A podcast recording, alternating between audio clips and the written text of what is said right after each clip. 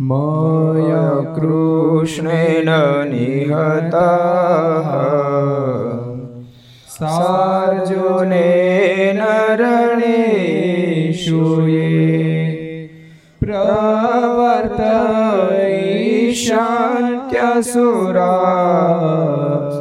स्ते त्वधर्मं यदाक्षितो धर्मदेवतदाय भक्ताद् अहं नारायणो मुनिः जनिषे कौशले देशे भूमोहि समगो द्विजः मुनिशापनृतां प्राप्ता द्रोषिं स्तात तथोद्धवम् ततो भीतासुरेभ्यः सद्धर्मां स्थापयन्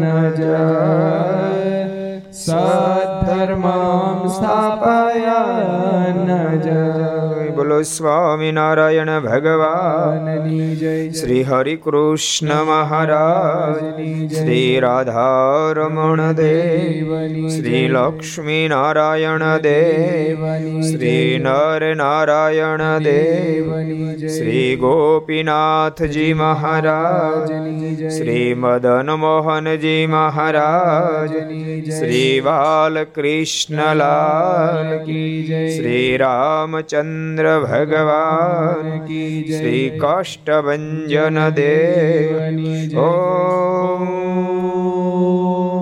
नमः पार्वती पतये हर हर महादेव हर। सर्वावतारी ઈષ્ટદેવ ભગવાન શ્રીહરિના સાનિધ્યમાં તીર્થધામ સરદારના આંગણે વિક્રમ સંત બે હજાર છોતેર ભાદરવ સુધી ચોથ ગણેશ ચતુર્થી શનિવાર તારીખ બાવીસ આઠ બે હજાર વીસ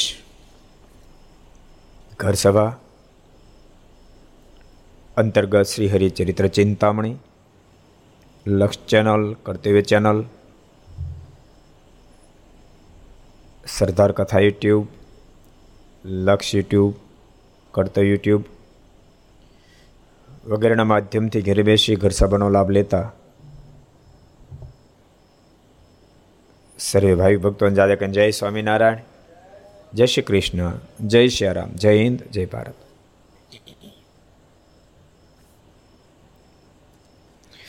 સાત સાત દિવસ સુધી આપણે શિબિરનો લાભ પ્રાપ્ત કર્યો। ખૂબ જ પરમાત્માના ચરિત્રોના માધ્યમથી આનંદનો અનુભવ કર્યો। જો કે બે પ્રકારના આનંદ છે, એક ટેમ્પરરી હોય છે, એક ઇટર્નલ હોય। એક ટાઈમપરરી જે પદાર્થમાંથી પ્રાપ્ત થાય, નાશવંત પદાર્થમાંથી પ્રાપ્ત થાય, ટાઈમપરરી આનંદ હોય। જ્યારે પરમાત્મામાંથી કે પરમાત્માના સંબંધથી પ્રાપ્ત થયેલો આનંદ એ નિત્ય આનંદ હોય છે, કાયમિક આનંદ હોય છે।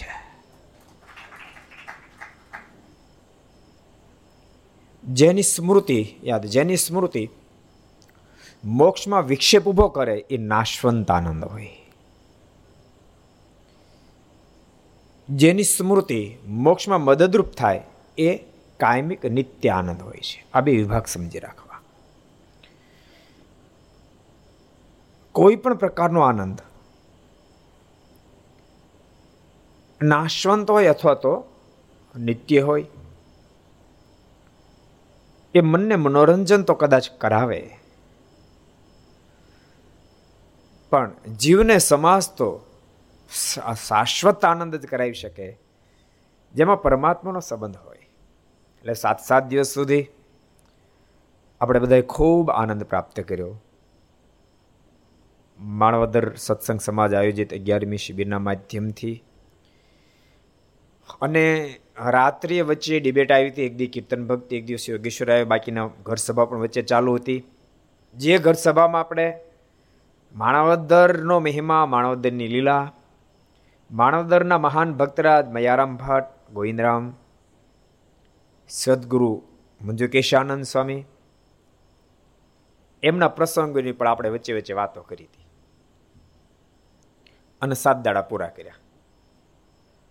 હવે આપણે રેગ્યુલર ઘર સભા ચાલશે. હવે રેગ્યુલર આપણી ઘર સભા ચાલશે. શ્રી હરિચરિત્ર ચિંતામણી ગ્રંથ સ્વયં બહુ સરસ રીતે લખ્યો છે, જેમાં દિવ્ય દિવ્ય મહારાજના ચરિત્રો છે. બહુ દિવ્ય ચરિત્રો એનું આલેખન છે. હવે આપણે રોજ સાંભળશું. આનંદ સ્વામી સાંભળીશું ને પાછા બ્રહ્મસ્વામી, જવાદ્યોત સ્વામી પણ આવ્યા.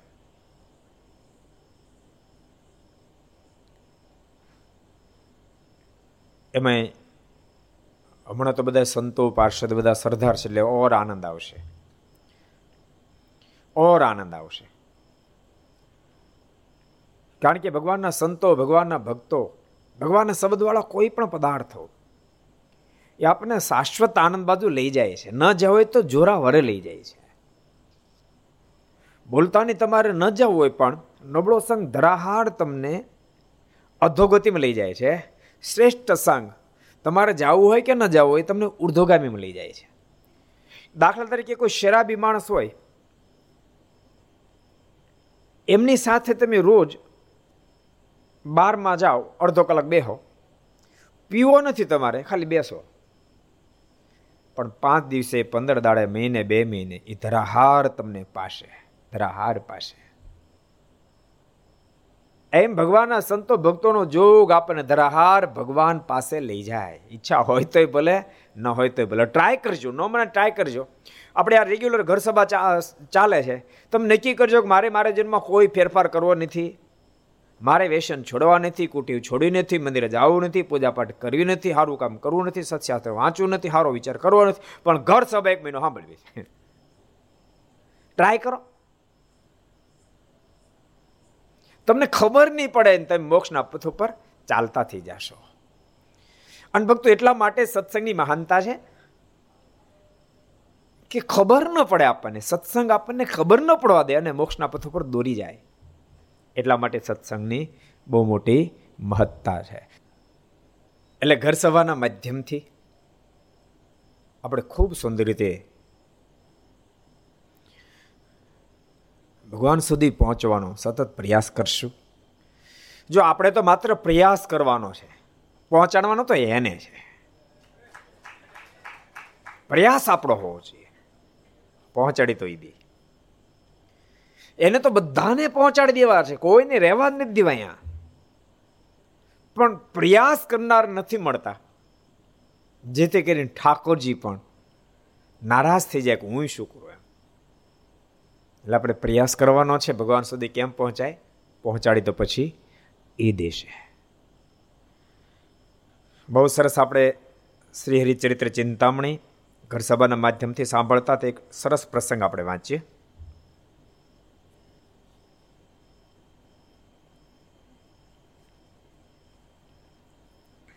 આપણે છેલ્લો પ્રસંગ જોયો હતો. વડતાલ સમયે બધો આખો સંઘ જાતો હતો અને મહારાજ પાણી મીઠું કર્યું, એ પ્રસંગ આપણે છેલ્લો જોયો હતો. એક સમયને વિશે શ્રીજી મહારાજ, દાદા ખાચાર વગેરે કાઠીઓ તથા ભગુજી વગેરે પાર્ષદો સાથે ધોલેરા તરફ જતા હતા. દાદા ખાચર બીજા વગેરે દરબારો,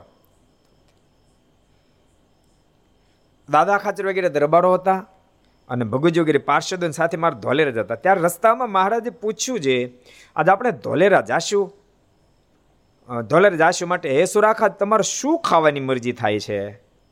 મહારાજ કે આપણે ધોલેરા જઈએ છીએ. મહારાજ પૂછો ને તો સુરાખાચરને પૂછે કે સુરાખાચર, આપણે ધોલેરા જઈએ, તમારે શું ખાવાનો સંકલ્પ છે? જો ભગવાન છે ને, ભગવાન એને પોતાનું સુખ આપવું છે, પોતાની મૂર્તિનું સુખ આપવું છે. પણ જેમ માં દીકરાને પેટમાં થયેલા કર્મમાં નાશ કરવો હોય, પેટનો રોગ ટળાવો હોય તો પતાસું દેખાડીને પછી પેટનો રોગ ટળાવે, એમ ભગવાનને પણ જીવાત્માનો જન્મ મરણનો રોગ ટળાવો, પોતાનું મહાસુખ આપવું છે. પણ જીવ જલ્દી એ પ્રાપ્ત કરે તેમ નથી. એટલા માટે માં જેમ પતાસું પહેલાં દેખાડે, પેંડો દેખાડે, એમ ભગવાન પેલા લોકના સુખ પહેલાં આપે. જો ને તમે શાકોત્સવ કરાવે, રંગોત્સવ કરાવે, અણકોટ ઉત્સવ કરાવે, ને તો અક્ષરધામ કઈ રીંગણાના શાક કરવા અહીંયા આવતા જ ભલામણ. એ કાંઈ નવરા છે રીંગણા શાક કરીને ખવડાવે. પણ મારે ખબર હતી આને આવું કરાવીશ, આને ગમશે, આ આને ગમશે, થોડું એનું ગમતું કરી દઉં પછી બધું મારું ગમતું જ થશે. આમ નિર્ધાર કરી મહારાજે શાકોત્સવ વગેરે કરાવ્યા. અહીંયા સુરા ખાચરને પૂછ્યું, મહારાજ કે ધોલેર આપણે જાય છે, આપણે શું ખાશું, દરબાર શું સંકલ્પ છે, તમારે શું ખાવાની મરજી થાય છે તે બોલો. ત્યારે તે કહે, મહારાજ ભણે આ તો માખણના ભજીયા ને શીરોપુરી મળે તો ઠીક. માખણના ભજીયા મળે ને શીરોપુરી મળે તો મજા આવે કે. ત્યારે મહારાજ કે આ તમને એ મળશે. મહારાજ કે વાંધો નહીં, તમે જેવો સંકલ્પ કરશો એવું તમને મળશે, આજ તમને એવું મળશે. એમ કહીને ચાલ્યા. ત્યારે ધોલેરાના દરબાર પૂંજાજીની બેન સમાધિવાળા હતા. ધોલેરાના દરબાર એમના બેન કોણ છે? એના બેન કોણ છે? એના બેન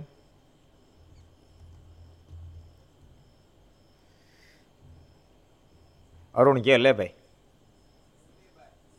ફૂલીબા. તો શું કે છે? અજુબા. હવે આમાં છે ને શોખોડ કરી નથી, બે આમ ગણો તો પૂજાજીના બે બેન થાય. અને બે ની સ્થિતિ હતી આનંદ સ્વામી, બે સ્થિતિવાળા બહેનો. જેમ લાડુબા અને જીવબા, એ બંને બહેનો આમ તમે હકીકત વિચારો ને તો કોણ શ્રેષ્ઠ કેવું કઠિન કામ છે. મોટીબા શ્રેષ્ઠ કે લાડુબા શ્રેષ્ઠ કેવું કઠિન કામ, કારણ કે બે બહેનોની મહાલૌકિક સ્થિતિ.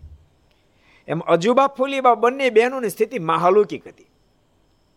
એમાં ચોખવટ કરી નથી આપણે, એટલે હમણાં આપણે કાંઈ ચોખવટ કરતા નથી. બે બહેનો થતા હતા, બે બહેનો થતા હતા ને.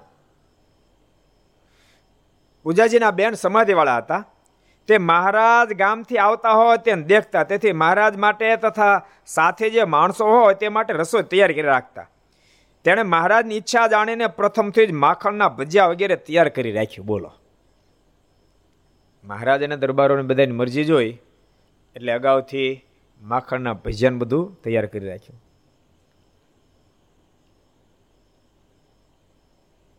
અગાઉથી બધું તૈયાર કરી રાખ્યું કે મહારાજ આવે છે, દરબારો આવે છે, બધાની ઈચ્છા છે માખણના ભજીયા ખાવા છે, શીરોપુરી જમવા છે, એટલે અગાઉથી તૈયાર કરી રાખ્યું. ધોલેરા કેટલા જણા ગયા છે? બધા ગયા છે, અને ગયા જ હોય ને. ધોલેરા તો ગયા જોઈને મહારાજને વાલું ધામ છે ધોલેરા, શ્રીજમારનું વાલું ધામ છે. સ્વયં ભગવાન શ્રીએ જાતે મંદિર બંધાયું હોય, કેટલું બધું વાલું ધામ હોય ત્યારે મહારાજ મંદિર બંધાયું હોય. જો બધા ધામ મારને વાલા, મહારાજ જે જે ધામમાં ગયા બધા ધામ મારને વાલા હોય, પણ શ્રીજી મહારાજ સ્વયં જ્યાં મંદિર બંધાવ્યા તે ધામ એ સ્વામિનારાયણ સંપ્રદાય માટે અદ્વિતીય ધામો કહેવાય. એની સમકક્ષ કોઈ ધામ થાય નહીં ભાઈ, એની સમકક્ષ કોઈ ન થાય. કદાચ એના કરતાં આર્થિક દ્રષ્ટિએ સદ્ધર પણ થાય, વિસ્તાર દ્રષ્ટિએ કદાચ મોટા પણ થાય, પણ મહિમાની દ્રષ્ટિએ તો એનાથી મોટા થાય જ નહીં.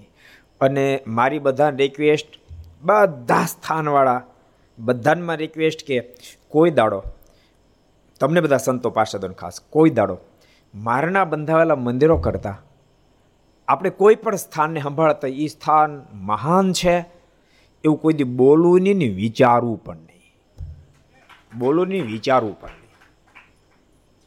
શ્રીજી મહારાજે જે ધામો બંધાવ્યા એ તો અદ્વિતીય ધામો છે.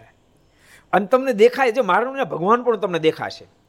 જો બીજા સ્થાનો છે ને ગમે એટલા ધમધમતા હોય પણ એ પુરુષ પ્રધાન સ્થાનો રહે, પુરુષ પ્રધાન સ્થાનો રહેશે.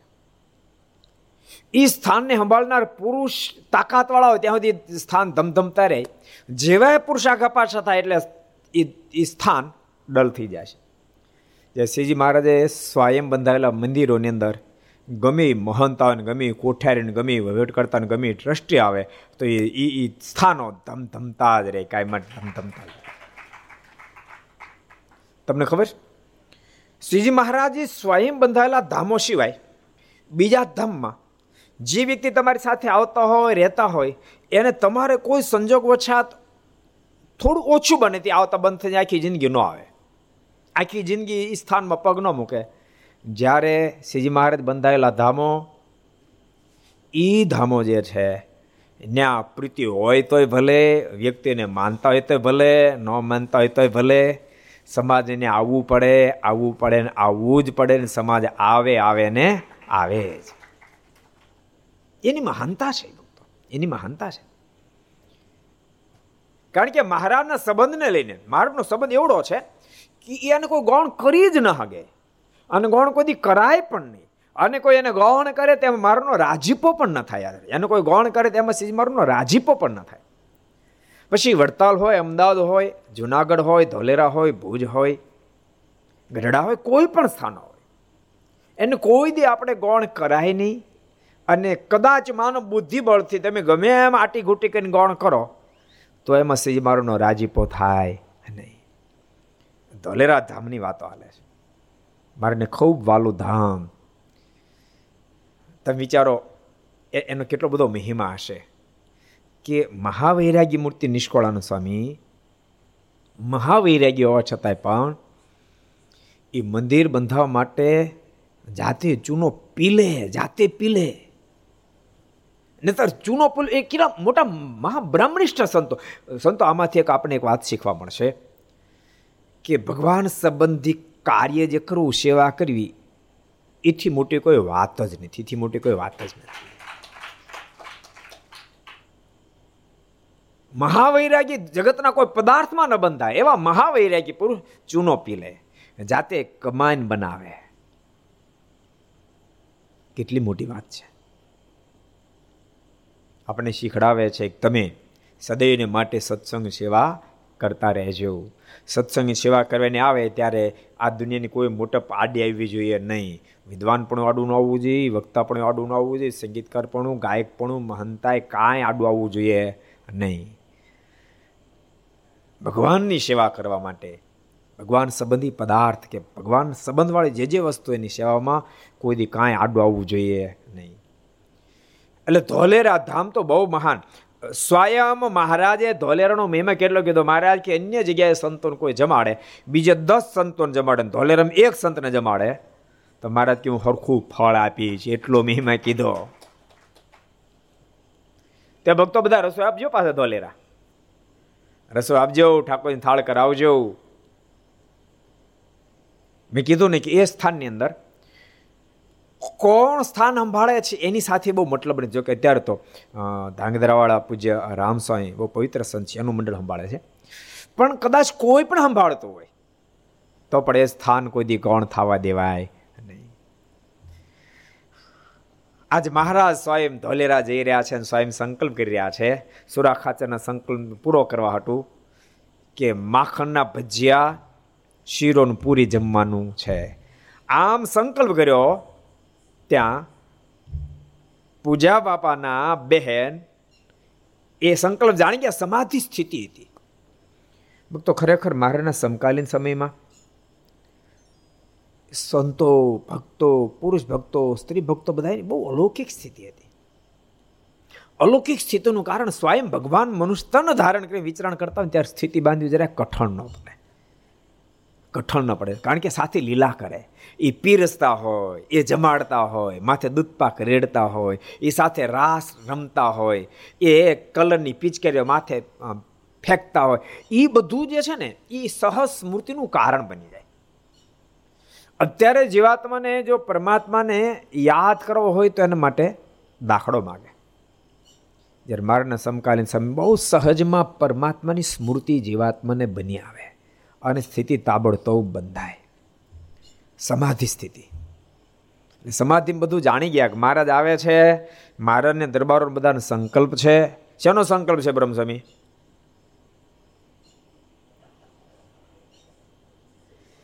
શીરો, પૂરી અને માખણના ભજીયા જમાડવા.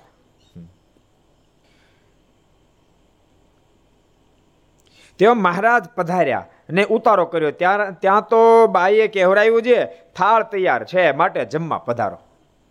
ત્યાં તો સ્ત્રી ભક્તો કેવડાવ્યું, ફૂલીબાઈ, અજુબાઈ બધા કેવડાવ્યું મહારાજ રસો તૈયાર છે માટે બધાએ જમવા માટે પધારો. ત્યારે મહારાજ તથા પાર્ષદોને કાઠિયો સર્વે જમવા બેઠા એટલે શીરો, પૂરી તથા માખણના ભજીયા વગેરે પીરસ્યું. ત્યારે મહારાજે કહ્યું કેમ સોરા ખાચર, માખણના ભજીયા છે ને? ત્યારે તે કે હા મહારાજ, ભણે સંકલ્પ કર્યો હતો તે બધું જ છે. મહારાજ આપણે જે રસ્તામાં સંકલ્પ કર્યો બધો છે, માખણના ભજીયા છે, શીરોય છે, પૂરી છે, બધું છે. જો આમાં ભગવાને સંકલ્પ કર્યો તો ભક્તે બધું તૈયાર કર્યું. ક્યારેક ભક્ત સંકલ્પ કરે તો ભગવાને ભક્તનો સંકલ્પ પૂરો કરવા માટે ભોજન કરવા પણ જાય. અહીં જો ફૂલીબાઈ, અજુબાઈ સંકલ્પ નથી કર્યો કે અમે માખણના ભજીયા બનાવી, શીરો બનાવી, પૂરી બનાવીને મહારાજ જમવા માટે બધા, એવો સંકલ્પ ફૂલીબાઈ, અજુબાઈ કર્યો નથી. સંકલ્પ મહારાજે કર્યો. કેવી આમ એકતા કેટલી બધી છે! સંકલ્પ મહારાજે કર્યો સુરા ખાચરની સાથે કે આપણે માખણના ભજીયા અને શીરો, પૂરી જમવાના, તે અજુબાઈ અને ફૂલીબાઈ બનાવ્યા. ક્યારેક ક્યારેક ભક્ત સંકલ્પ કરે અને મહારાજ જમવા માટે પધારે.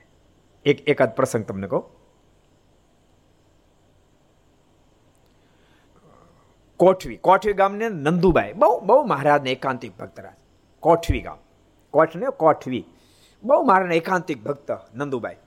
મારા સાથે અનહદ પ્રીતિ સ્નેહ, બાળપણથી જ બહુ સારો સત્સંગ અને કીર્તન એટલા બધા. એ રસોઈ બનાવતા બનાવતા કીર્તન બોલે જ રાખે, બોલે જ રાખે, બોલે જ રાખે, કીર્તન બોલે જ રાખે. અને એનો કીર્તનમાં એટલો બધો રસ. રસોઈ બનાવી રહે ને, મોટો પરિવાર અને ખેતીનું કામ મોટું, તો પચાસ પચાસ સો સો રોટલા બનાવવા પડે. તે બબે કલાક લાગે, બબે કલાક સુધી કીર્તન બોલે. તે ત્રીસ ત્રીસ ચાલીસ ચાલીસ પચાસ પચાસ કીર્તન બોલે. એમાં કાંઈ વચ્ચે પીસ બીસ તો આપવાનું આવે નહીં, કાંઈ ભાવ કીર્તન બોલે અને અતિશય પ્રીતિ મહારાજ સાથે.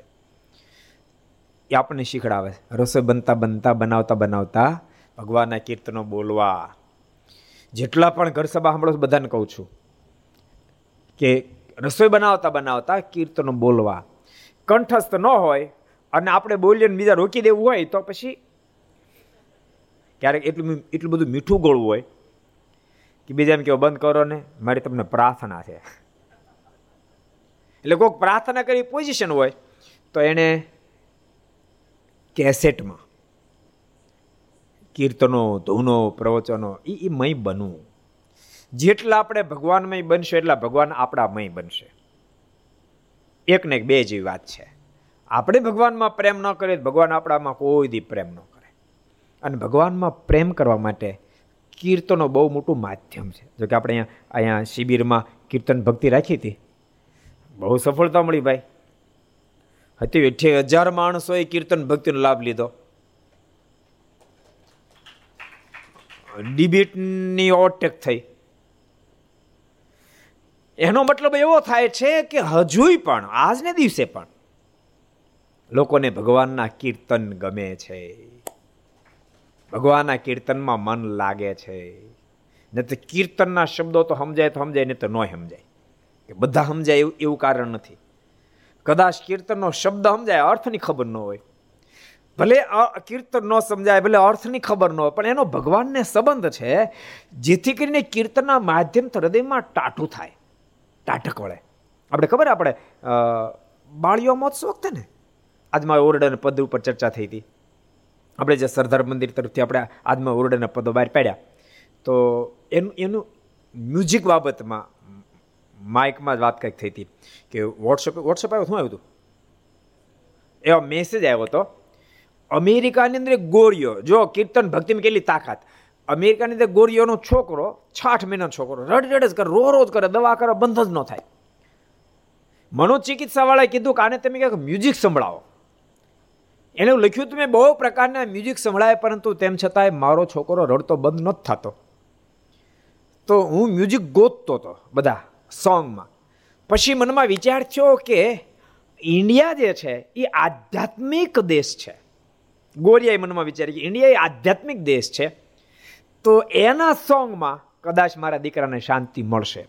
એટલે ઇન્ડિયાના પણ ઘણા બધા સોંગો મેં સંભળાવ્યા, પણ એ હું સાંભળતા સાંભળતા આજ મારા ઓરડાના પદ એને સાંભળવામાં આવે ને એનું સોંગ પોતાને બહુ ગયું. એને લખ્યું પહેલાં તો મને અંતરમાં ટાઢું ટાઢું થઈ ગયું સાંભળતાની સાથે. એટલે પછી એ મેં મારા દીકરાને સંભળાવ્યું. મારો દીકરો છાનો રહી ગયો, અને આજે પણ એને સુડાવો હોય ને તો સાંજના રાતના એ મ્યુઝિક સાંભળાવીને મારો દીકરો સૂતો પણ નથી. એક તો કીર્તનની તાકાત, એમાં આજ મારે ઓરડે એની તો શું વાત કરવાની. જે ચાર પદમાંથી બે પદ તો સ્વયં આનંદ કરોડો બ્રહ્માંડના માલિક ભગવાન સ્વામિનારાયણના બનાવેલા હોય.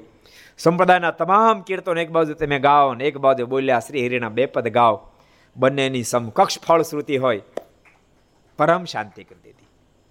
એટલે ભગવાનના ભક્તો થોડું કીર્તન ભક્તનું અંગ રાખવું. જેને ઠાકોરજી ગળું આપ્યું તો ગાવાનું ખૂબ અંગ રાખવું, પણ ગળું ન હોય તો કમસે કમ સાંભળોનું અંગ તો આ રાખવું.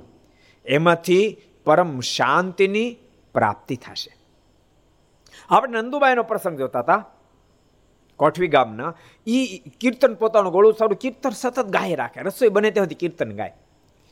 એમાં રસોઈ બનાવતા બનાવતા થોડાક બાજરાના રોટલા બનાવ્યા, થોડાક જારના રોટલા બનાવ્યા, અને પછી બાટવો કે ને વાટવો એના એના રોટલા બનાવતા. એમાં એક એક રોટલો ફૂલ્યો બહુ.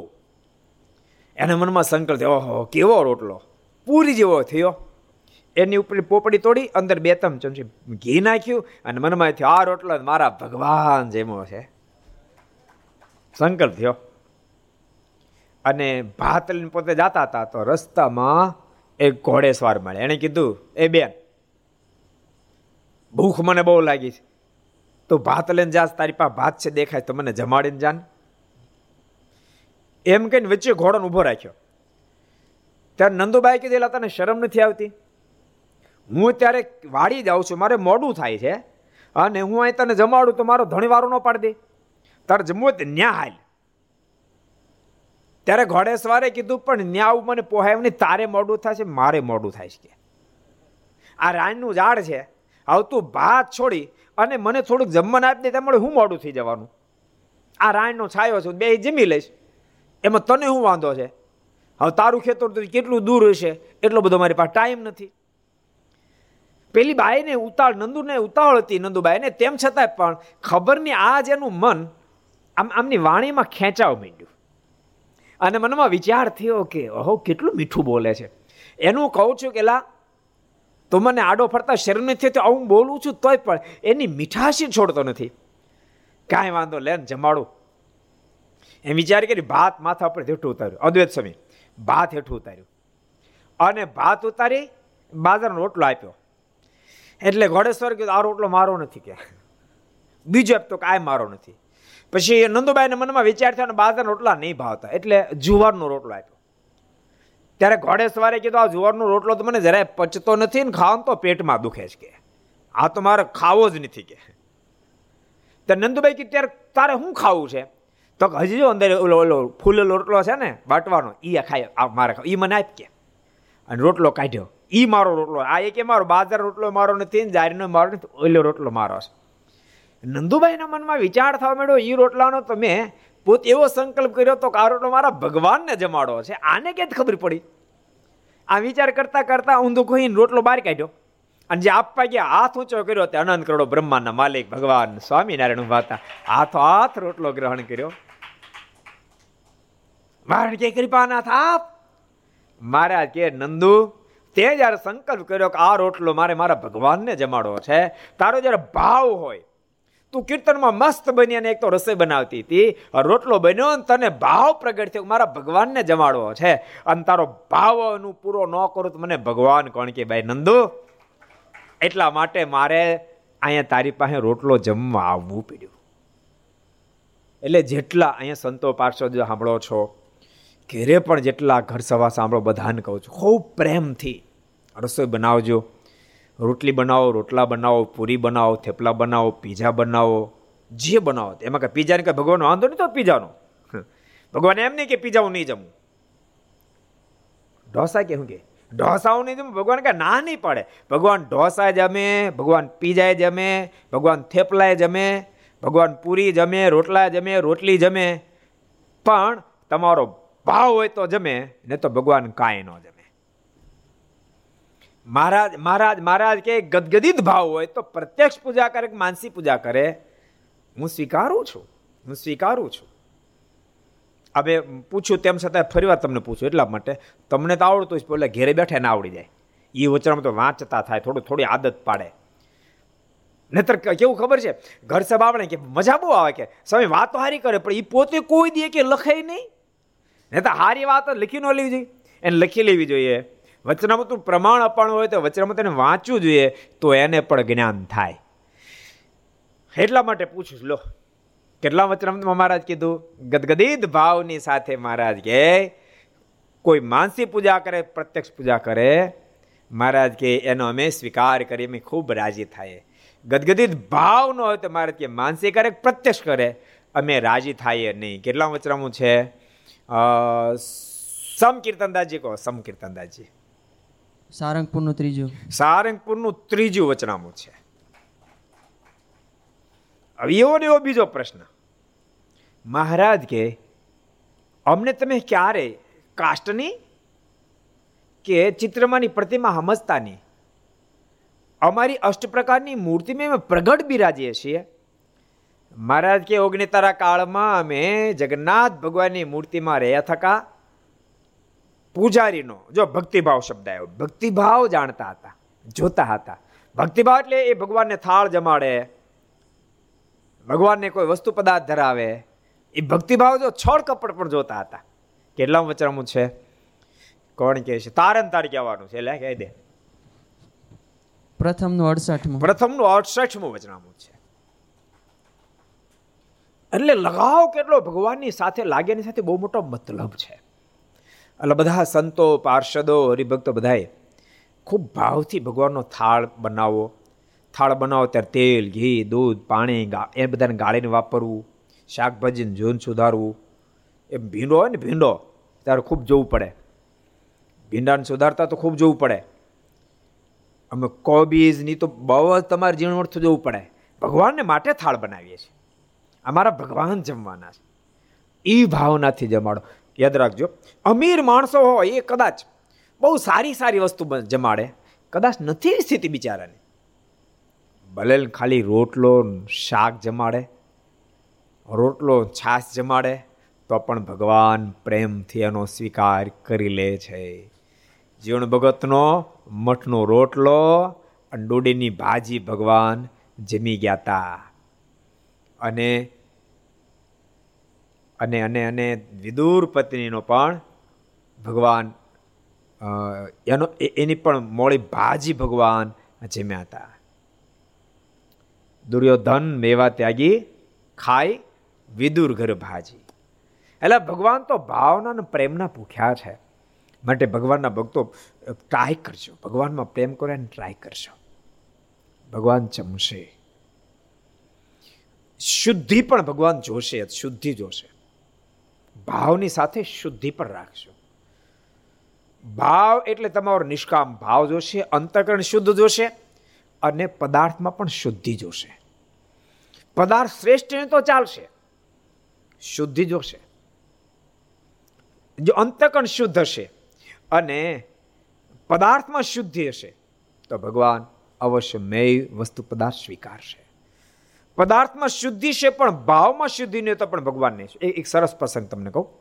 એક ફીર મહારાજ ગાફ ગામ પધારેલા, ગાફ ગામ બહુ મોટી સભા ભરીને મહારાજ બેઠા હતા. આવલભાઈ આવીને મારે કીધું, કૃપાનાથ આજ મારી ઘેર આપ ભોજન કરવા પધાર, મારી બહુ ઈચ્છા છે, કૃપાનાથ આપ મારી ઘેર પધાર. મહારાજ કે વાંધો ને અવલ, તું કરી જા રસોઈ તૈયાર, હું આવું છું એમમાં. અવલભાઈ ઘેરે ગયા, રસોઈની તૈયારી કરવા માંડ્યા. ત્યાંના માતુશ્રી કીધું કે બેટા તારા હાથની રસોઈ તો મારે કેટલી ફેરી જમ્યા છે, આજ મારે રસોઈ બનાવીને તને જમાડ્યો છે, આજ મારે રસોઈ બનાવીને મારે જમાડ્યો છે, તને નહીં બનાવતો. ઓલભાઈ બહુ સરળ હતા. ઓલભાઈ કીધું વાંધો નહીં માં, તું બનાવજે. એને મારી રસોઈ બનાવી, મારા જમવા પધાર્યા, મારે સરસ બાજરો ઢાળી આપ્યો, સરસ થાળમાં વિવિધ પ્રકારની બધી વસ્તુ બનાવી બધી મૂકી અને મારે વિનંતી કરી, કૃપાનાથ આપ સ્વીકારો. મહારાજ જમ્યા, પણ જમીને બે મિનિટ થઈ મહારાજ બહાર જઈને વાડામાં ઉલટી કરી આવ્યા. બધું મારા જમેલ બધું કાઢી નાખ્યું. અહુલભાઈ દોડતા દોડતા ગયા, મહારાજ કે મહારાજ શું કાંઈ ભોજનમાં ખરાબ એવી ગઈ? મહારાજ કેમ ઉલટી કરી નાખી? આજ કેમ ન જમ્યા મહારાજ? આ જમેલ કેમ કાઢી નાખ્યું મહારાજ? ત્યારે મહારાજ કે ના, પદાર્થમાં કાંઈ શુદ્ધિ નહોતી, પણ તારી માના વર્તમાનમાં વર્તમાનમાં બહુ મોટો ફેર છે. એથી કરીને એ રસોઈ હું ન જમ્યો. અવલ મને પેટમાં ભૂખ ઘણી બધી છે, તારે જો મને જમાડવો હોય તો તું રસોઈ બનાય, તારા હાથની રસોઈ હું જમીશ. અને અવલભાઈ નાય ધોન પવિત્ર બની રસોઈ બનાવી અને મારા જેમ મારા કે આશ હવે મને ટાટક વળી. એટલે પદાર્થ શુદ્ધ જોશે, ભાવ પણ શુદ્ધ જોશે, જીવન શુદ્ધ જોશે. જીવન શુદ્ધ થાય તો જ ભાવ શુદ્ધ પ્રગટ થશે. ભાવને શુદ્ધ પ્રગટ કરવા માટે જીવનની શુદ્ધિ પણ આવશ્યક છે. એટલે જેટલા પણ આ ઘર સભા સાંભળો, બધાને કહું છું કે જીવન ખૂબ પવિત્ર જીવવાનો પ્રયાસ કરશો. સત્સંગ પૂરતો ન હોય ત્યારે કદાચ જીવન આગુ પાછું જીવવાનું હોય, પહેલાં તો ભગવાન હૃદયથી ખૂબ પ્રાર્થના કરશો. પરમાત્મા બહુ દયાળુ છે, તમારા ગુનાને માફ કરશે. અંતરના સંતોષને માટે કોઈ જ્યાં તમારું મન માને કોઈ સાધુ સંતને પૂછીને કાંઈક ભૂલ હોય તેનું પ્રાયશ્ચિત કરજો, એનું પ્રાયશ્ચિત કરજો, પ્રાર્થના કરજો. અને પછી જે પ્રમાણે કહેવામાં આવ્યું એ પ્રમાણે શુદ્ધ પ્રમાણ રસોઈ બનાવજો. ભગવાન તમારો થાળ જમશે જમશે જમશે. ભગવાનને તો જમવું જ છે, એનો એને જો ન જમવું હોય તો એ પ્રવર્તાવે નહીં, એ પ્રવર્તાવે નહીં. મહારાજે સ્વયં થાળ પ્રવર્તાયો. ભૂમાનંદ સ્વામીને મહારાજ કીધું, સ્વામી તમે જે ભાવથી થાળ બોલ્યા છો એ ભાવથી કોઈ શુદ્ધ ભાવથી થાળ બનાવી મારી આગળ ધરાવશે અને શુદ્ધ ભાવથી એ થાળ બોલશે તો થાળને હું સ્વીકારીશ. કોઈ દુનિયા ભાળે કે ના ભાળે પણ હું સ્વીકારીશ. અને ક્યારેક દુનિયાને દેખાડીશ પણ કરો હું કે હું થાળનો સ્વીકાર કરું છું. એટલે ભગવાનના ભક્તો ખૂબ શુદ્ધ શુદ્ધ જીવન બનાવવાનો પ્રયાસ કરવો, શુદ્ધ ભાવ કેળવવાનો પ્રયાસ કરવો અને શુદ્ધ પદાર્થથી ઠાકોરજીનો થાળ બનાવવાનો પ્રયાસ કરવો. તો ભગવાન બધું શુદ્ધ ભેગું થશે તો જરૂર સ્વીકારશે. ભગવાન તો સ્વીકારવા તૈયાર જ છે. આનું પણ અનુસંધાન ભગવાનના ભક્તે રાખવું. બોલતા નહીં, ભગવાનનો ભગત જ ભગવાનને જમાડી શકે. ભાવ હોય તો જ ભગવાન સ્વીકારે, ભાવ વિના સ્વીકારે નહીં. દુનિયાને કદાચ ઉપલબ્ધ તમે કહો ઘેરાવજો ને આમ કરજો ને, તમે દુનિયાને છેતરી શકાય, ઠાકોરજી ન છેતરી શકાય. હૃદયનો ભાવ હોય તો પરમાત્મા સ્વીકાર કરે. ક્યારેક ક્યારેક લોકો છે ને આમ આમ એની ઈચ્છા કાંઈ ન હોય તોય તાણ કરે, તોય તાણ કરે. એને ખબર આ નથી વસ્તુ સ્વીકારવાનું તો ખૂબ તાણ કરે. અને ઓલો ભૂલે છું કે જો હા પાડી દે, માનો ગામની અંદર કહેલા કે તમે કેદી એ દાડા મારી ઘેરે બેહવા નથી આવ્યા, ક્યારેક આવજો ને. ઓલો કે આવીશ, એમ હાથ આઠ ફેરી જો ના પડે, જેમ ના પડે એમ લોતાણ કરે, જેમ ના પડે એમ લોતાણ કરે. હકીકત એને બેહવા લઈને જ જાઓ. અને જો આ પાડે ને તો કે આ તારી ભાભી બારી ગયા છે, પછી વાત. એમ માણા હારે કરવું ને ભગવાન હારે કરે. નાગજી મારોનો પ્રસંગ જાણો એટલે એનો મારો વિસ્તાર નથી કરવો. કેટલી ફેરી મારે કીધું હતું કે મહારાજ મારી ઘેર પધરામણી કરવા હાલો ને, મારી ઘેર પધરામણી કરવા હાલો ને. મહારાજ ગયા તો પધરામણી નાગજી મહારાજ કરાવી હે ગયા નહીં. મહારાજ સ્પેશિયલ બીજું રૂપ ધારણ કરીને ગયા. દાદા ખાચરને પ્રણામ જતા ત્યારે બોલો સ્પેશિયલ ગયા. અને સમાચાર પણ મોકલ્યા નાગજી મહારાજને કહો કે દાડન તમે તાણી કરતા હતા ને તમે તમારી ઘેર પધરામણી કરવા આવીએ છીએ. નાગજી મહારાજ હામી આવ્યા. મહારાજને દંડ પ્રણામ કરે, હે કૃપાનાથ બહુ દયા કરી. મહારાજ કે કરી જ પડે ને, તું કે દાડાને તાણ કરતો હતો એટલે મનમાં થયું આ ફેરી નાગજીનો સંકલ્પ પૂરો કરી. બોલ તારું ઘર ક્યાં છે, મારું ઉતાળ જલ્દી કે. મારે કે મારે હજુ બહુ આગળ છે. બીજી ફેરી પૂછ્યું, ત્રીજી ફેરી પૂછ્યું, બસ હજુ મારે બહુ આગળ બહુ આગળ એમ કરતાં કરતાં ગામને હામે પાર નીકળી ગયા. મારે કહેલા નાગજી કહેતો ખરો તારું ઘર ક્યાં છે, હવે તો બહાર નીકળી ગયા. મારે કે લે મહારાજ ઘર તો બહુ પાછળ રહી ગયું. મહારાજ કે સદૈવને માટે પાછળનો પાછળ રહે. કારણ કે તાણ કરતા હૃદયનો ભાવ નહોતો. મનમાં એમ થયું કે મહારાજ આવશે ધારે એટલા બધા સંતો ભક્તો દૂધ પાણી કરો તો ખર્ચો કેટલો થાય. અને ભગવાનના ભક્તો યાદ રાખજો, આધ્યાત્મિક પથમાં દરેક ખોટ મુમુક્ષાએ ટાળવી પડે. કોઈ પણ ખોટ હશે, કોઈ પણ પ્રકારની ખોટ જીવનની અંદર એ પરમાત્મા સાથે કરી જોઈન્ટ થવાનો ટાઈમ આવશે ને ત્યારે આડી આવશે, એ ત્યારે નડશે. કોઈ પણ પ્રકારની ખોટ, લોભ, કામ, શ્વાસ, સ્નેહ, માન, કોઈ પણ ખોટ પરમાત્મા સાથે કડી જોઈન્ટ થાય, પોઝિશન આવીને ઊભી રહે, એ જ વખતે એ ખોટ વચ્ચે આડી આવશે. નાગજી મહારાજના પ્રારબ્ધ તો તમે જુઓ, એનો ભાગ તો જે આનંદ કરોડો બ્રહ્માંડનો માલિક, મોટા મોટા ધ્યાનીઓ, જ્ઞાનીઓ, યોગીઓ, જોગીઓ, જતીઓ સાધનાઓ કરી કરીને થાકી જાય તો જે પ્રભુનું મિલન ન થાય, જેની ઝાંખી ન થાય, એ ભગવાન સામે ચાલી સામે ચાલી આજ નાગજી મહારાજને ઘેરે આવ્યા. તો નાગજી મહારાજ ઘેરે શું કામ ન લઈ જઈ શક્યા? કઈ કઈ ખોટ નડી? લોભ નામની ખોટ નડી. જો નાગજી મહારાજના હૃદયમાં લોભ ન હોત તો નાગજી મહારાજ મહારાજને ઘેરે લઈ જાત, એ મારની મહાલૌકિક મોજ માણત અને સંપ્રદાયની અંદરનું નામ પણ અદ્ભુત ઇતિહાસમાં કંડારાય જાય. લોભ નામની કડીએ એને મારાનો ભેટો ને મારીની પ્રસન્નતા પ્રાપ્ત થવા દીધી નહીં. એટલે કોઈ પણ જેને સમ્યક ભગવાનની રીઝવવા છે એને પ્રત્યેક પ્રકારની ખોટ પોતાના જીવનની ટાળવી પડે, ત્યારે જ પરમાત્માનો સમ્યક મેળાપ શક્ય બને. નાગજી મહારાજ એક બીજો ઇતિહાસ તમને કહું. ભક્ત ચિંતામણે નિષ્કળ સમ લખ્યું, તુલસીદેવનો ઇતિહાસ વઢવાણનો. એ તુલસીદેવ વણ્યા હતા, બધા સમયોત્સવ જાય મારે વારે વારે કે મારે કે મારા તમે જેતલપુરમાં આવો સરસ યજ્ઞ કર્યો, આટલા બધા ભક્તોને જમાડ્યા, ડભાણમાં આવો યજ્ઞ કર્યો, આટલા બધા લોકોને જમાડ્યા, મહારાજ તમે તો જ્યાં હોય ને મોટા મોટા યજ્ઞ કરો છો, તે મહારાજ અમાન્ય કરો ને, મહારાજ માન્ય કરો ને, મારે આ ભગતનો ભાવ તેમ પૂરો કર્યો, આ ભગતનો ભાવ તેમ પૂરો કર્યો, આ ભગતનો ભાવ તેમ પૂરો કર્યો, તે મારે એમે કાંઈ ભગત નથી તમારા, અમારો ભાવ કોઈ દી નહીં પૂરો કરો, મારે કે ક્યારેક કરશું. મહારાજ ભુજમાં બિરાજતા, ભુજમાં, અને ત્યાંથી ચાલતા થયા. મારે જવું હતું તો આગળ અમદાવાદ જવું હતું, પણ મહારાજ વઢવાણથી આવ્યા. મહારાજ કહે સંતોને, ઓલો ઓલો તુલસી છે ને કે હાવ ખોટો છે, હાવ ખોટો છે, એ ઉપરથી જ ભાવ દેખાડે, બાકી એને એને એને અંદરથી જરાય ભાવ નથી. લો લોભી લોભી લોભીનો બાપ છે, હાવ કાટન લુખેશ છે મહારાજ કે, અને તોય મારો ખોટે ખોટે તાણી કરે છે કે. અને જ્યાં સુધી એ ખોટો લોભી છે એવું આપણે સાબિત નહીં કરી, ત્યાં સુધી હખે નહીં લેવા દે આપણને, માટે આ ફેરી તો આપણે ત્યાં જવું છે. સંતો ભક્ત બધાને સાથે લઈને મારા તો વઢવાણ પધાર્યા, અને તુલસી દવે મારને ખૂબ પ્રેમથી બોલા, અરે પધારો મહારાજ, પધારો પધારો, કૃપાનાથ પધારો, બહુ સારું કર્યું. મહારાજ કહે કે સારું કરવું જ પડે ને, તમારો ભાવ કેવો, તમારો પ્રેમ કેવો, અને કેટલા સમય તમારી તાણ હતી કે મહારાજ અમારને યજ્ઞ કરાવો, તે યજ્ઞ માટે આવ્યો મહારાજ, બહુ સારું થયું, બહુ સારું મહારાજ. મહારાજ મારે કે ક્યારે કરાવશું? મારે કે મહારાજ ક્યારે કરશું? મારે કે કાલથી જ કરીએ. મારે કે પણ મહારાજ કાલ તો મંગળવાર છે કે. મહારાજ કે એવા છે ને ભગવાન ભજવા છે ને ભગવાન સંબંધી કામ કરવું, એને મંગળવાર હું ને બુધવાર હું, તમ તાર કોઈ વિઘન નડશે નહીં, વિઘન નડત અમારા માથે, માત્ર તમે નહીં નડતા કે, વિઘન અમે ટાળી નાખશું, અને તમને વચનથી બંધાય, તમારું એક વિઘન નહીં રહેવા દે, અંતર એક વિઘન રહેવા ન દે, તમે કામ ઉપાધિ કરો છો, યજ્ઞ કરીએ આપણે, તમે સીધું મંગાવો મળો.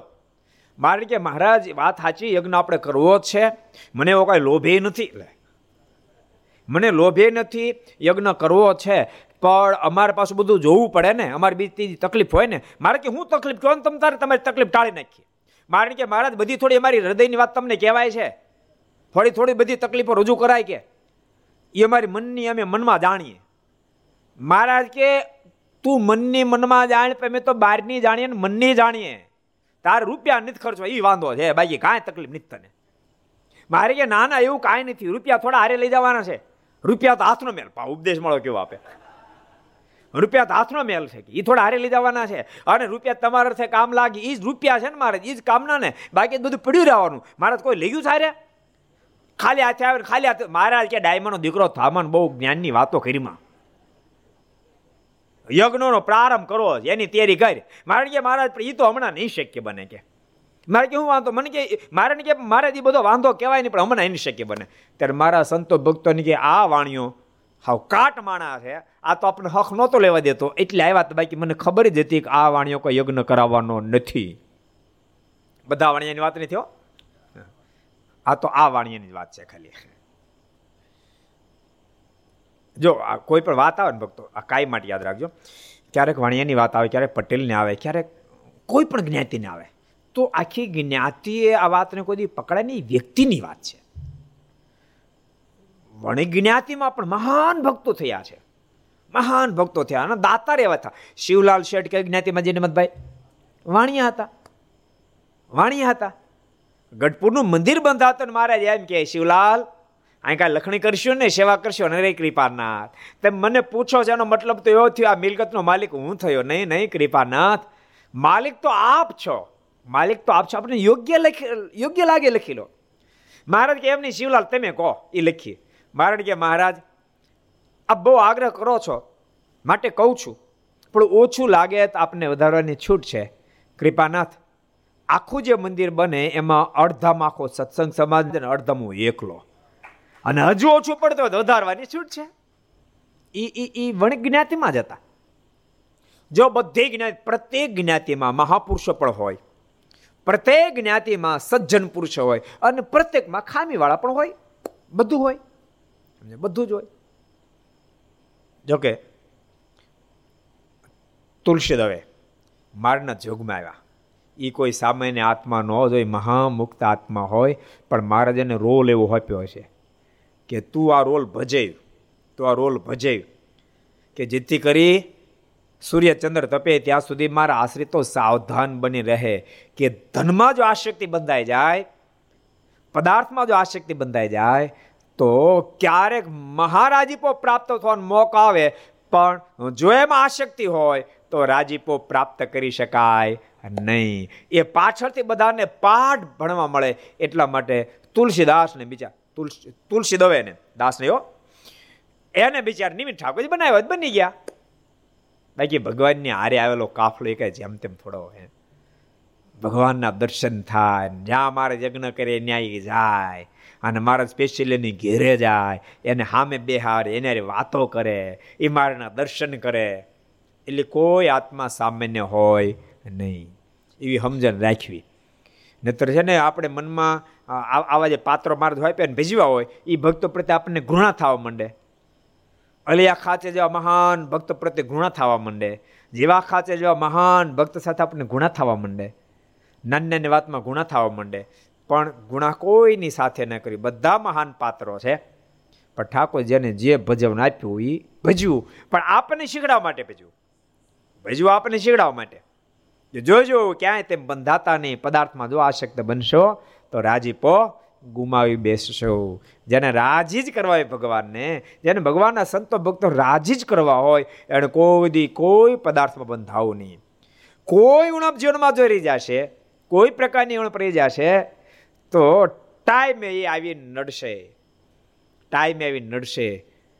પરમાત્માની પ્રાપ્તિ થવાના સંજોગમાં જે આવી આડી આવીને ઊભી રહી જાય. તમે કલ્પના કરો, માનો કે તુલસી દવે યજ્ઞ કરાયો હોત, આહા, તો આ લોકમાંથી જવાનું તો વ્યાઈ ગયા, એ તો નક્કી જ હતું. પણ જો યજ્ઞ કરાયો હોત તો સત્સંગમાં એની વાહ વાહ થાત અને પરમાત્માની કેટલી બધી પ્રસન્નતા પ્રાપ્ત થઈ ગઈ હોત. અને જેમ જેતલપુર અને જેમ ડભાણનો યજ્ઞ વખાણાય, એમ એમ વઢવાળનો યજ્ઞ પણ વખાણવાનો હોત.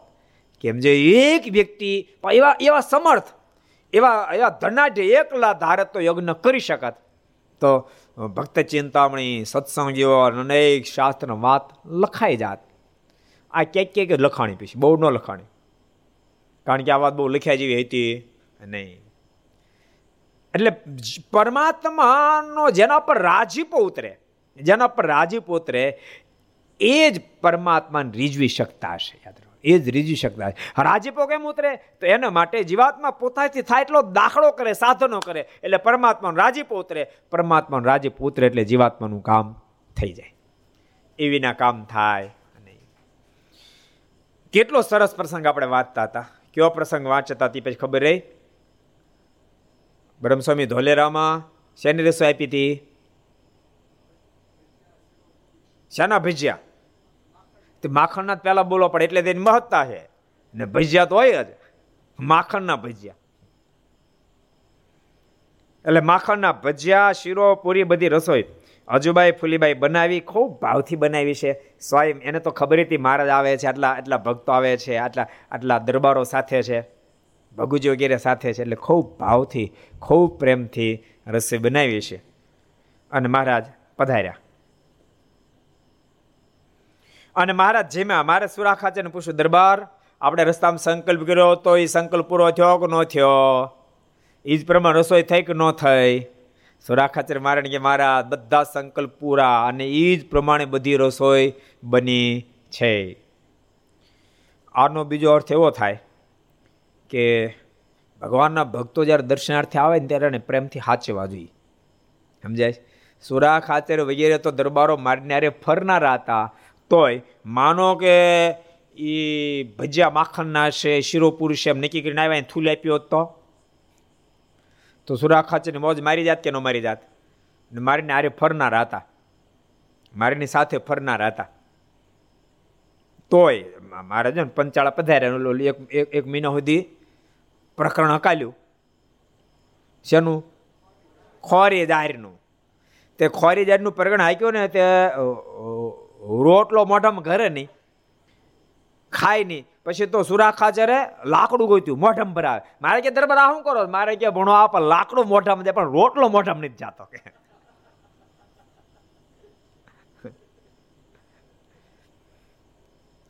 એટલે કહેવાનો મતલબ કે મારાના સમકાલીન સમય દેવ તો દેવનો ભાવ લઈને જ આવે, દેવમાં તો દેવનો ભાવ હોય. એટલે ભગવાનના ભક્તો જ્યારે દર્શનાર્થી તરીકે આવે ત્યારે ભગવાનના ભક્તોને ખૂબ પ્રેમથી સાચવવા જોઈએ. પહેલાં પહેલાં તો પ્રેમથી બોલાવતા શીખવું. અમુક અમુક ની આદત કેવી ખબર? સંતો પાર્ષદ તમને ખાસ કહું છું, કોઈ પણ હરિભગત આવે આપણને હામાં મળે એટલે આપણે પૂછી લેવું, ભગત ઠાકોર જમાડ્યા? યાદ રાખજો, માનો એ જમાડીને આવ્યા છે, એ કંઈ બીજ ફેરની જમવા જવાના, પણ તમે હાથ જણા મને હાથે હાથ જણા પૂછો ભગત ઠાકોર જમાડ્યા, ભગત ઠાકોર જમાડ્યા, ભગત ઠાકોર જમાડ્યા, એને કેટલો આનંદ થાય, એને કેટલો આનંદ થાય. સંતો પાર્ષદ ઉપતિ અને હેત કેટલું થાય, અને ભૂલતા નહીં, એને હેત થાય ને હેત એટલે એમનું કલ્યાણ થઈ જાય. સંતો પાર્ષદનું હેત થાય ને ખરું એટલે એમનું કલ્યાણ થઈ જાય. આ કાંઈ મારા મોઢાના શબ્દો નથી, સ્વયં ભગવાન સ્વામિનારાયણ બોલ્યા છે કે કોઈને એમ મનમાં થાય એટલો જ ગુણ કોઈ લેશે રે, આ સંત બહુ સારા રે, ખરા કલ્યાણ ના કરનારા રે, એટલો જ ગુણ કોઈ લેશે રે, તોય બ્રહ્મ મોલે વાસ કરશે રે. અને માનો કે કોઈ બિચાર ભગત અજાણ્યા છે, કોઈ દી પહેલી ફેર આવ્યા અને કોઈ સ્વામી મળ્યા, ઓલે ભાઈ જ્યાં સમય કહે ને તો તોબડું થોડા હેલે ગયા, આપણે હામું ન જોયું. હા, અને એની એની એની ટેવ પાડવી પડે. આ તમને કહ્યું, આની ટેવ પાડવી પડે, આની આદત પાડવી જ પડે, પાડો તો જ પડે, નતર ન જ પડે. એમનું તોબડું થોડા હેલે જાય આપણે. જો આપણું સાધુનું મોઢું હોય કે પછી ગમે નું હોય, તમે એ મોઢું મલકાવો તો જ મોઢા જેવું દેખાય ને તોબડા જેવું દેખાય.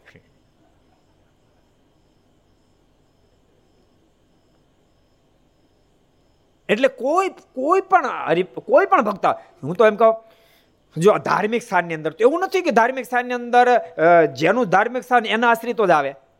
આપણે આપણો એ મંદિર હોય તો સ્વામિનારાયણ સંપ્રદાયના આશ્રિત આવે એવું જ નથી. વૈષ્ણવ ભક્તો આવે, રામાનંદી ભક્તો, કોઈ માતાજીનો ઉપાસક આવે, ગમે તે આવે, કારણ કે મંદિર તો બધાનું ઘર છે, ગમે આવે ને. પણ આપણી સહજ આદત એવી હોય જોઈએ મોઢું મલકાવીને પહેલા પૂછવું, ભગત જય સ્વામિનારાયણ, કેમ છો ભાઈ? ઉતારા પાણી કર્યા? ઠાકોર જમાડ્યા? જમાડ્યા છે, હા પાડશે. એ કે ના બાકી છે, તો ભગત અહીં વ્યવસ્થા છે, ઠાકોર જમાડ લો, ઉતારીની વ્યવસ્થા છે, ઉતારા કરી લો. એમ જો નહીં રહેવું હોય ને તો એ નથી રહેવાનું, પણ તેમ છતાં તાણી કરવી આપણે કે નહીં ભગત ઉતારા રોકાવો ને, અહીં ઉતારની વ્યવસ્થા છે, કેટલા રાજી થાય. માનો જમીન ક્યારેક આવ્યા, સ્વામી જમીન લીધું, અરે ભગત એવું હાલે, જમીન અહીં પ્રસાદ લઈ લો ને.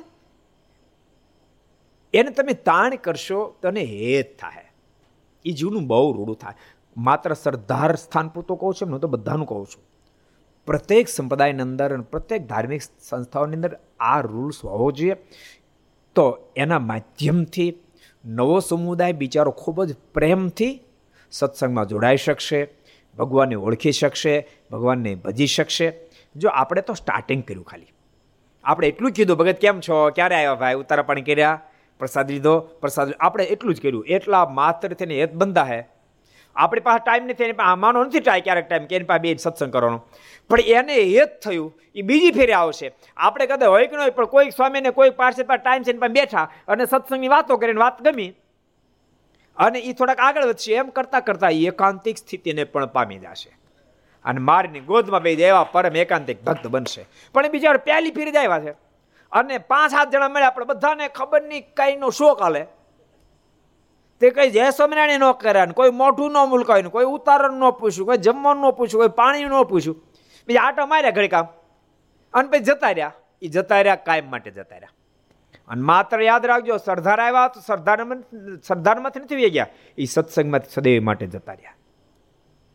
મહારાજ બેઠા બેઠા બહુ નારાજ થાય, બહુ નારાજ થાય, એ કાયમ માટે સત્સંગ જતો રહ્યો.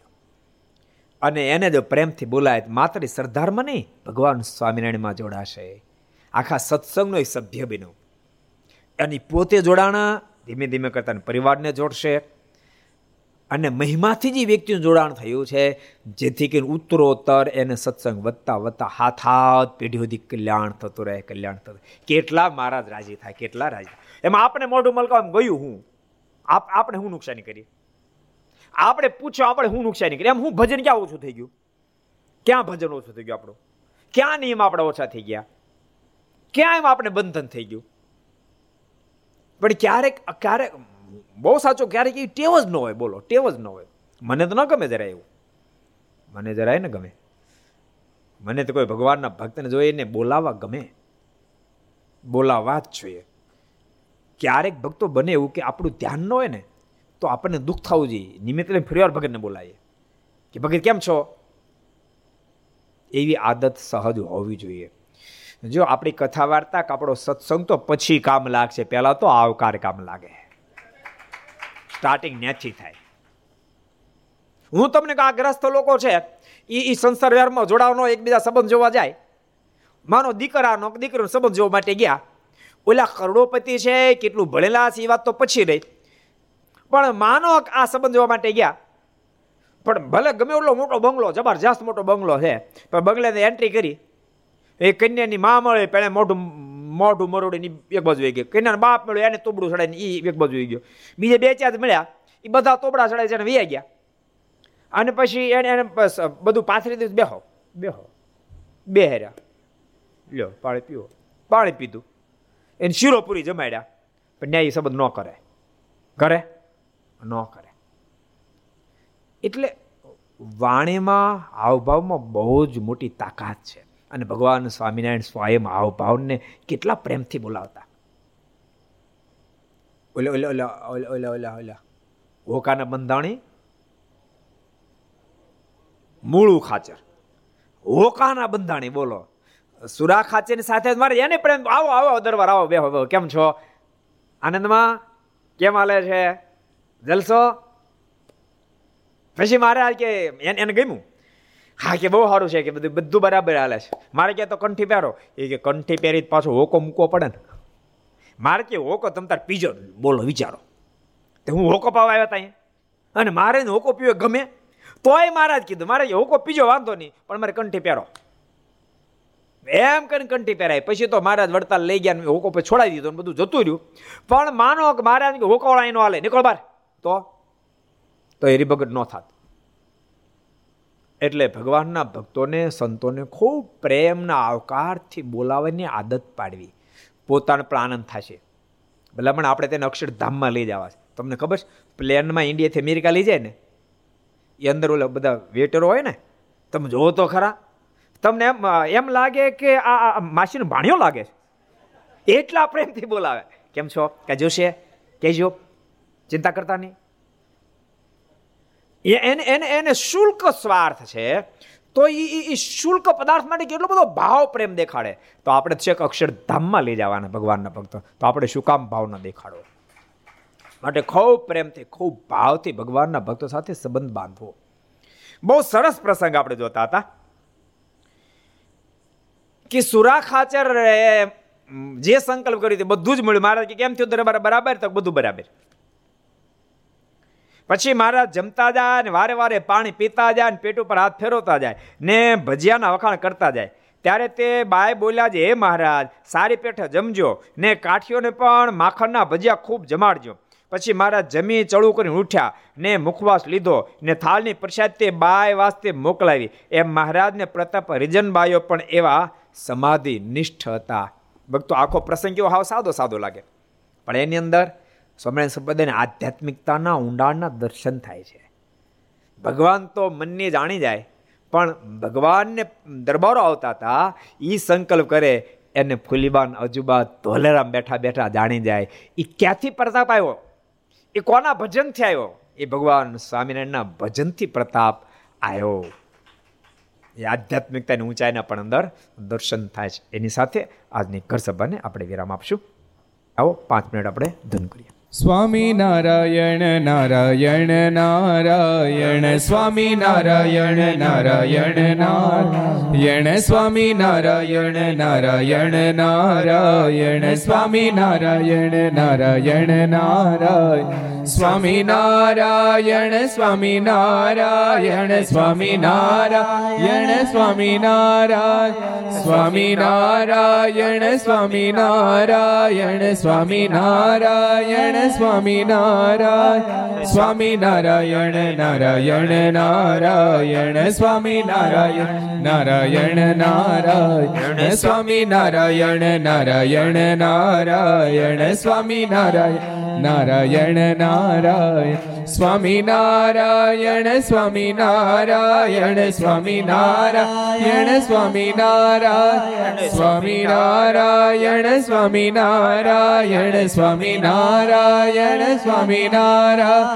સ્વામી નારાયણ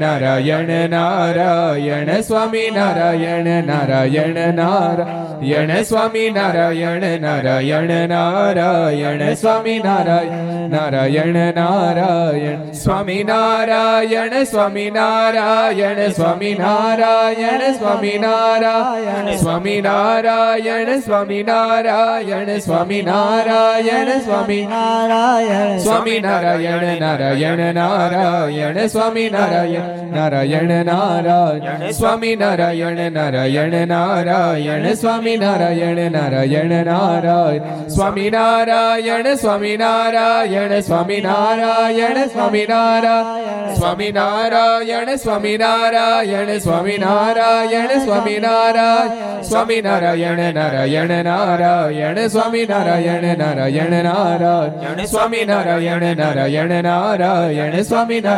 નારાયણ નારાયણ સ્વામી નારાયણ નારાયણ નારાયણ સ્વામી નારાયણ નારાયણ નારાયણ સ્વામી નારાયણ સ્વામી નારાયણ સ્વામી નારાયણ સ્વામી નારાયણ સ્વામી નારાયણ સ્વામી નારાયણ સ્વામી નારાયણ સ્વામી નારાયણ સ્વામી નારાયણ નારાયણ નારાયણ સ્વામી નારાયણ નારાયણ નારાયણ સ્વામી નારાયણ નારાયણ નારાયણ સ્વામી નારાયણ નારાયણ નારાયણ સ્વામી નારાયણ સ્વામી નારાયણ સ્વામી નારાયણ સ્વામી નારાયણ સ્વામી નારાયણ સ્વામી નારાયણ સ્વામી નારાયણ સ્વામી સ્વામી નારાયણ નારાયણ નારાયણ સ્વામી નારાયણ નારાયણ નારાયણ સ્વામી નારાયણ નારાયણ નારાયણ સ્વામી નારાયણ નારાયણ નારાયણ સ્વામી નારાયણ નારાયણ નારાયણ સ્વામી નારાયણ નારાયણ નારાયણ સ્વામી નારાયણ નારાયણ નારાયણ સ્વામી નારાયણ નારાયણ નારાયણ સ્વામી નારાયણ નારાયણ નારાયણ બોલો સ્વામી નારાયણ ભગવાનની જય. શ્રી હરિ કૃષ્ણ મહારાજ શ્રી રમણ દેવની જય. લક્ષ્મી નારાયણ દેવની જય. નર નારાયણ દેવની જય. ગોપીનાથજી મહારાજ શ્રી મદન મોહનજી મહારાજ શ્રી બાલકૃષ્ણલાલ શ્રી રામચંદ્ર ભગવાન શ્રી કાષ્ટભંજન દેવની જય. નમઃ પાર્વતી પતય હર હર મહાદેવ હર.